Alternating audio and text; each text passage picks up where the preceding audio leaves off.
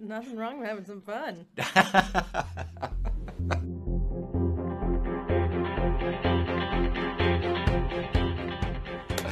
that is the truth, Delana Brecken. Oh yeah, did we announce who we were? Oh wait, no, I don't think we did. Hey, th- this is Delana Brecken. I'm a senior instructional technologist for multimodal learning, I'm Chad Schoen, Director of Multimodal Education Center. and this is our third episode of Multimobile Podcast. We actually nailed it on that. Yeah, that was was the best one yet. Yes. Our featured faculty spotlight interview is with Shaffer Claridge Awesome. from Law and Justice. Cool. Yep. And this uh probably this is the third one and probably the last one of the quarter. Hallelujah. Hallelujah. We almost made we're almost to the end here. Home Yes. stretch in it. Home stretch. So let's start with what's new in Canvas. Okay, a couple great things coming up in Canvas is number one, students will now be able to embed and upload an image right within a Canvas discussion.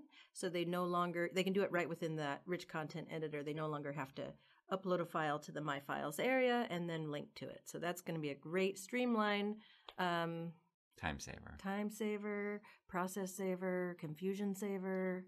A lot of savings. A lot of savings, like big savings. Big savings. Yeah. What else is new in Canvas? Uh, your winter courses are already there. So you log into Canvas, you should see all your winter classes. Uh, courses are, course sections are combined. Um, so if you want those separated, please send us the request. Yeah. Cool. Start start getting ready, man. That's like right. it's time to get it ready for January when the when winter quarter starts. Got nothing else to say. Okay, yeah, he's holding it in there. That's I can see that, boy. I About, got about the uh, stupefied. Is the way that I Mhm. felt about that.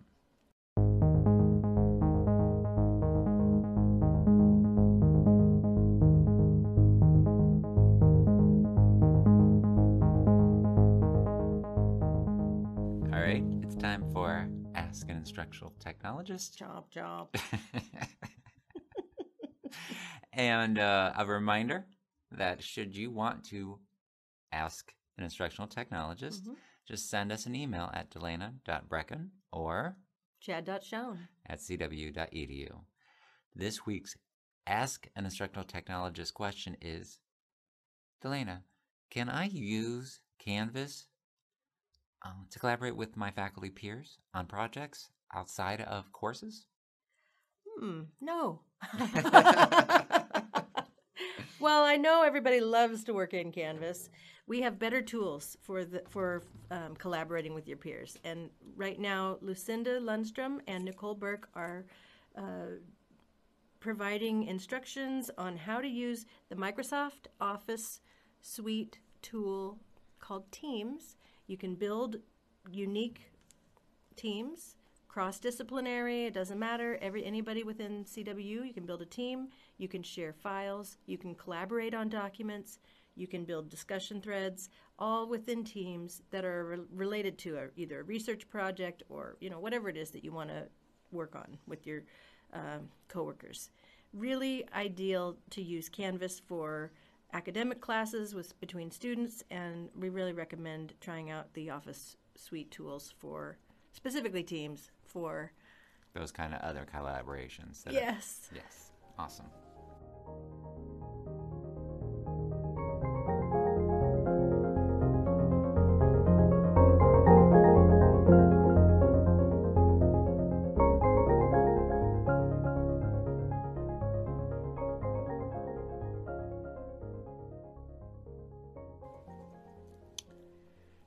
You know what time it is? it's time for the app of the episode is here inside chad's mind Gets me every time. Today's app of the episode is Kahoot. kahoot Kahoot, K A H O O T, exclamation point, dot com, really. Um, Kahoot is a interactive application where you can build questions and quizzes in a fun, exciting way that kind of makes it feel a little bit more like a game when you're asking those kind of questions, but it also uh, can be, you can drill down deeply, you can get some um, good assessment going, but basically it's a way for you create kind of interactive engagement with your students, either face to face or online. I've seen it in action in a lot of conferences. Uh, people get real excited about it. They get real into it.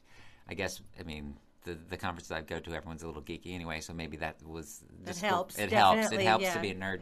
But uh, I've found uh, you can build lots of different experiences based on uh, identifying concepts or word clouds or there's lots of different people have created their own um, and then they share them and then you can use them and uh, it's really simple to, to use I yeah, find. little in-class quizzes or just it's engagement, really. Right. You know, and I've seen a lot in K through 12. My kids love it, and they definitely feel an accomplishment to be the highest scoring Kahoot. Right, and you can you know put your uh, I think you put classes into your into individual teams and have them Yep. compete with each other. Yep. So it's just another way to do uh, something a little different in the classroom, and uh, maybe create a little excitement and pep everyone up a little bit. Yep, love a little pep. Love a little pep.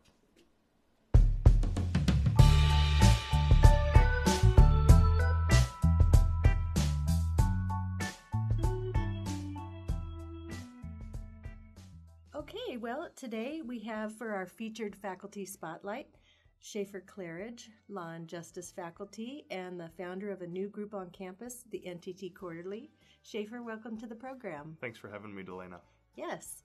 And um, so, like I've done in the past, I'm going to just go ahead and ask a couple of questions about uh, your teaching philosophy and your experience with technology. So, Shaffer, what is your teaching philosophy? It's a great big question, and I'll try to answer in a uh, concise way. But for me, teaching and learning are really two different sides of the same coin. So, my principles for teaching are also the principles that I hope my students uh, approach class with. But First of all, I think that both teaching and learning should be intentional. So uh, every minute of the students that I spend, every assignment that I give, I want to make sure that I've got a, a specific and identified purpose for that.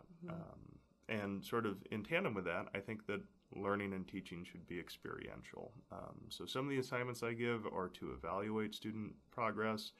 But some of the assignments I give are to give students an opportunity to try something uh, because I think that's how we learn. And in my experience preparing students for a career as lawyers, I don't want the first time they have to write a contract to be when somebody is paying them thousands of dollars Yes, to do exactly, that. right. there's a lot riding on it. And so um, I, I like to try to give students that that experience. Um, I also think that teaching should be uh, challenging, and for students, that means that I do push them beyond where they're comfortable.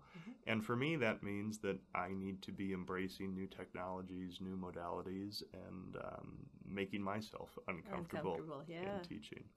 And I'll say that finally, uh, for me, teaching should be both dialectic. I learn from students, they learn from me, they learn from each other. And ultimately, it should be fun, and, and we try to have a lot of fun. So, in a nutshell, that's my teaching Yeah, philosophy. excellent. Yeah, thank you for sharing.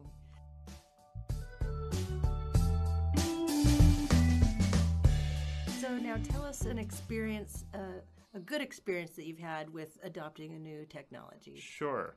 Um, well, again, I try lots of them. Um, and I, I found that incorporating technology in the classroom, if nothing else, definitely makes things more fun for students. And so it helps with that. And I'm actually going to shamelessly steal the experience of my wife um, because she had something that, that she also teaches in the Family and Consumer uh, Science Department that has just been really cool that she really liked, which is Flipgrid. Um, and I don't know how much you've had a chance to play around with it, but Flipgrid allows students to upload short videos of themselves in response to a particular uh, discussion topic. And what she found was completely unassigned or unencouraged. Students were watching each other's videos, and she kind of debriefed with them after and said, "Mm, Why are you guys doing this essentially? And they said, It's great. We love hearing about what other students have to say. And sometimes in the classroom, we can't put together our thoughts exactly how we want them, but then outside of the classroom, we've got a little bit more freedom to plan.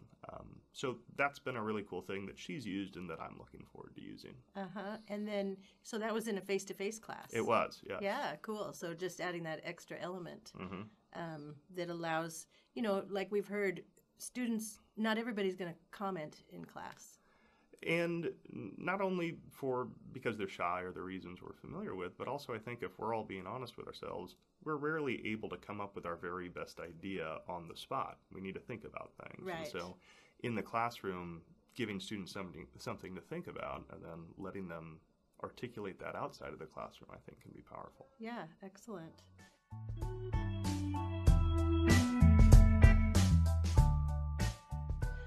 Okay, let's hear about a, a worst experience teaching with technology. Well, it's not so much uh, a bad experience as it was a bad fit. Um, uh, a few quarters ago, I, I tried using Top Hat um, for a variety of different purposes. Many of them worked great, but I was using their exam feature, which they were just kind of rolling out at Okay. the time. And, um, you know, I, I had asked students to make sure that it worked and to make sure they were registered, et cetera. And sort of last minute, I had decided I was going to use their, their lockout feature that if the students navigated away from the, um, from the exam page, then I would have to let them back in. It turned out to be a really sensitive feature, and that virtually anything they did, even if it was an email notification popping up, locked them out. So I spent most of the exam letting students back into the exam. Oh, yeah. And beyond that, it didn't work for about 50 of my 200 students, so I had to hand grade those exams, and ultimately Ah. uh, that ended up being frustrating. Absolutely. Sounds like a a lot of extra time versus saving you time, Yeah. right?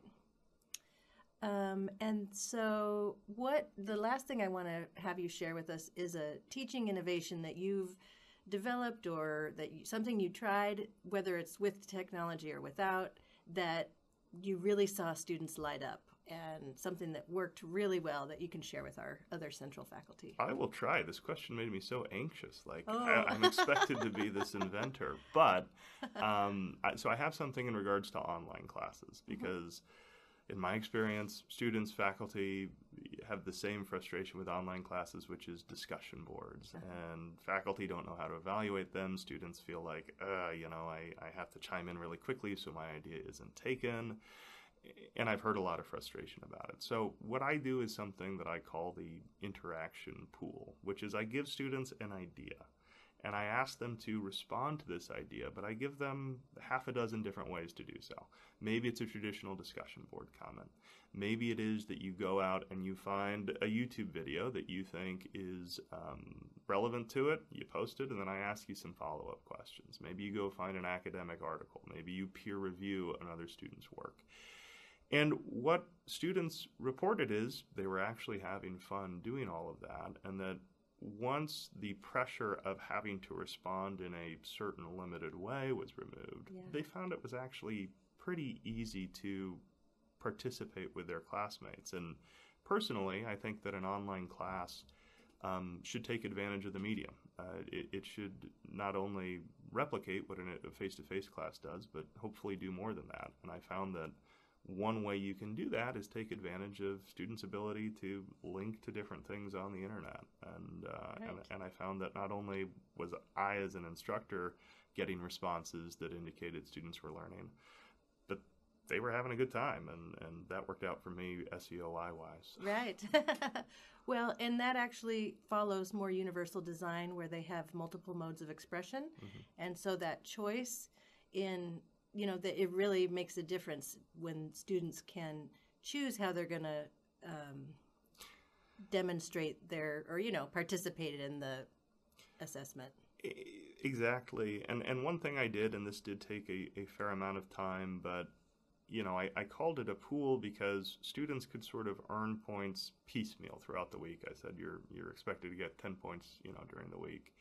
And so, you know, they'd link to a YouTube video and I'd give them some feedback and say, you got two points for this or three points, but they've still got the rest of the week. And so it, it gave students who maybe didn't understand or maybe were struggling an opportunity to still earn full credit rather than get a two out of 10, be frustrated. Sure, and, sure. And, um, and potentially shut down or be in kind of a bad place with their grade. Yeah, well, that adds a little bit of a gamification too, somewhat by having Sure. the pool, which is another, you know, another way for engagement. And I think that building um, authentic engagement is what you were able to do with with both of those features. It's certainly what I tried to do. Yeah.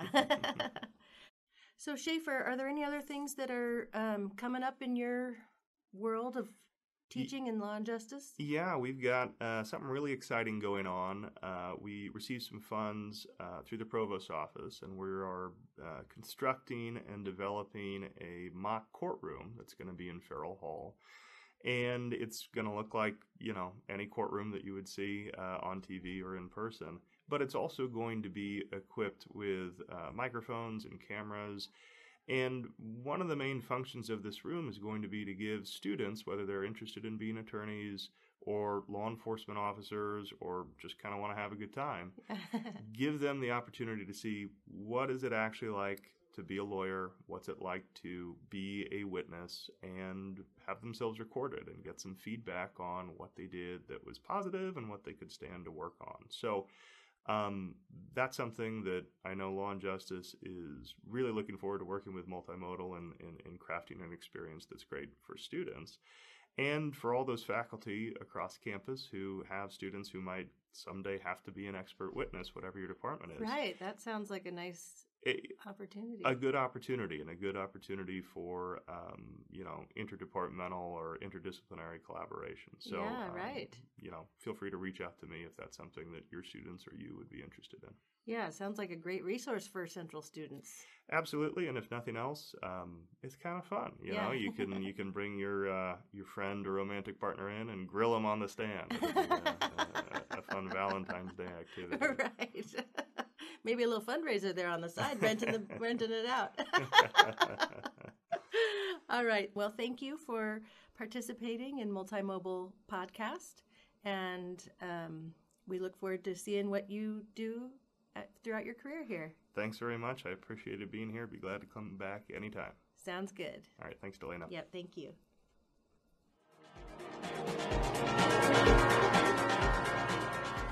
So, thank you for listening Thank you for listening. to Multimobile. Mobile. Oh, Multi. no, I'm jumping on the right, bandwagon. Ready?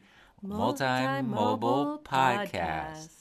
Podcast. Um, so this is, like I said earlier, this is our last one of the quarter. We'll be back again in January to start you up. We'll probably go. Uh, the next podcast will be right before classes begin. I think. And because this is the holiday season, we just want to thank you for your for listening. Thank you for participating in the workshops and uh, projects that Multimodal Learning has put out, the initiatives that we're doing. Really, we couldn't do anything without you. That's right. And and yeah, we want to thank you for being you being you. Yeah, you being you. I love you. She means it. All right. Have a good holiday break, and uh, we'll see you on the flip side of 2019. 2019. Oh my gosh.